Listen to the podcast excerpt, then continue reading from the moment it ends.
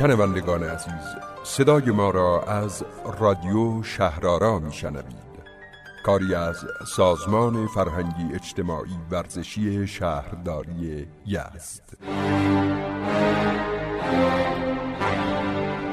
این برنامه نماینده برای همه نسل ها در یکی از مهمانی ها که شخصیت های سیاسی عموما حضور داشتند در دو طرف مسیر میانی باقی مصفا میز و صندلی چیده بودند و همه افراد نشسته منتظر ورود شاه بودند تا مهمانی آغاز شود. پیرمردی اصاب دست نحیف و لاغر وارد می شود همه او را می شناسند شخص گمنامی نیست. خیلی ها تعارف می کنند که جایشان را به او بدهند. اما پیرمرد خوشوبشکنان با همه تا انتهای مجلس می و پس از سلام و احوال پرسی با آخرین نفرات روی صندلی متفاوتی که در انتهای میز قرار دارد می نشیند. دقایقی بعد شاه وارد می شود همه به احترام می ایستند. شاه به صدر مجلس می رسد و مشاهده می کند پیرمرد بر صندلی او نشسته به حالت انتظار و شگفتی می ایستد و پیرمرد برخواسته و با گویش شیرین یزدی می‌گوید اینجا صندلی شما بوده ما دیدیم کسی نیست نشستیم. این پیرمرد کسی نیست جز سید ابوالحسن حائری زاده یزدی و آن شاه محمد رضای پهلوی است. آنچه شنیدید نقل به مضمونی است از یکی از آخرین دیدارهای حائری زاده یزدی با شاه. در آن مجلس شاه ناراحت شده و به درون یکی از اتاقهای امارت می رود و شامش را آنجا می خورد. اما این پایان ماجرا نیست. حائریزاده یزدی سرطان دارد و شاه از مخالفت ریشهدار او با خاندان پهلوی دل خوشی ندارد. این رفتار حائریزاده را نیز از سر مخالفت یک سیاستمدار کهنکار برای خفیف کردن شاه می‌داند. نه اشتباه. و برای همین اجازه نمی‌دهد هائریزاده برای درمان سرطان به خارج از کشور برود. هائریزاده یزدی چه کسی است؟ او در سال 1267 هجری شمسی به دنیا آمد. تحصیلات ابتدایی را در یزد و اصفهان سپری کرد. در دوران جوانی به دلیل مخالفت با سیاستهای روس و انگلیس و سابقه ای که این دو دولت در چپاول کشور ایران داشتند با تشکیل حزب دموکرات یزد فعالیت سیاسی خود را آغاز کرد. نخستین بار در سال 1300 در سن 31 سالگی در دوره چهارم مجلس شورای ملی به نمایندگی یزد انتخاب می شود او از همان دوره به مخالفت و انتقاد با سیاستهای غلط دولت می پردازد به گونه ای که در مدت زمان کوتاهی به عنوان نماینده همیشه مخالف شناخته می شود. حالا نطخهای آتشین و جسورانه حائریزاده جوان قالب سیاستمداران متخلف را بیمناک کرده است. حائریزاده در سال 1302 برای دوره پنجم مجلس بار دیگر به نمایندگی یزد انتخاب می شود. در سال 1305 مرتبه دیگر برای مجلس ششم از یزد انتخاب شده و در این دوره با تندترین حملات علیه دولت سردار سپه به مخالفت برمیخیزد.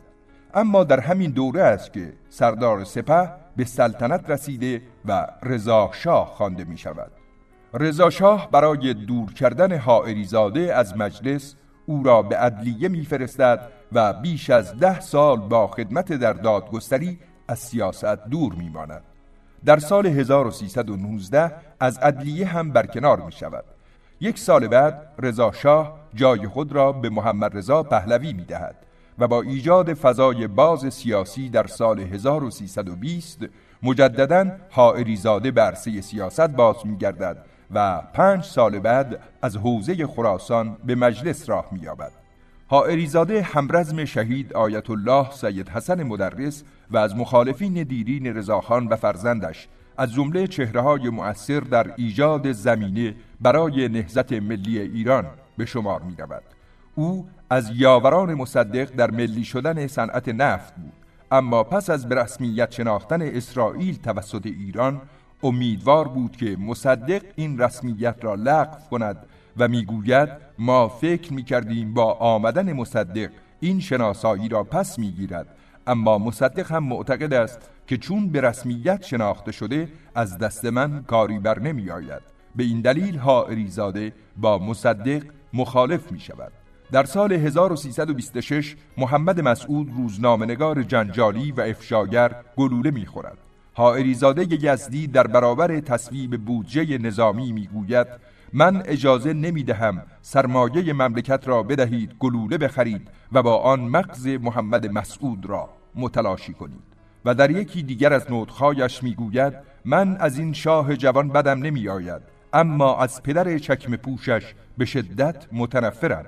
و در جایی دیگر نطق می کند که مگر شاه مهندس است که می‌گوید من پل ساختم راه ساختم. و باز در نطقی دیگر در دوره هجدهم درباره اختلاف طبقاتی مردم می‌گوید وقتی نگاه می کنم در خود تهران محله پایین و محله بالا را ما نتوانسته ایم که یک شکل بکنیم.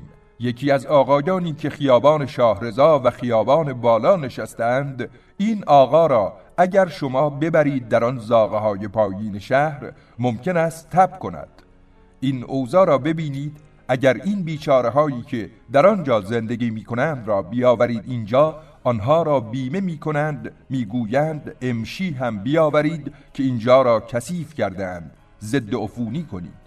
تا این اندازه مصادر امور حکومتهای ما حسن اداره نداشتند. پس از اتمام هجدهمین دوره از مجلس شورای ملی نه شاه تا به تحمل عنصری چون او را در مجلس داشت و نه او دیگر مایل بود که در چنان جمعی حضور داشته باشد. بنابراین در پی اتمام دوره نمایندگی خانه نشینی اختیار کرد ولی زبان سریح و تند حائریزاده همچنان شاه را آماج انتقادات سریح خود قرار می‌داد و این امر از دید جاسوسان ساواک پنهان نمی ماند حائریزاده در سالهای پایانی عمرش به سرطان مبتلا می شود اما حکومت او را ممنوع الخروج می کند و زمانی اجازه سفر دادند که دیگر معالجه نتیجه نمی‌داد. حائریزاده در پاریس می میرد و بنابر وصیت و نیز علایق دینی خود شرایط قسل و کفن او بر اساس احکام اسلامی و شیعی به انجام می رسد و جسد وی نیز در همان شهر پاریس دفن می شود نویسنده و گوینده کرامت یزدانی مرزبان. تهیه کننده سازمان فرهنگی اجتماعی ورزشی شهرداری یزد.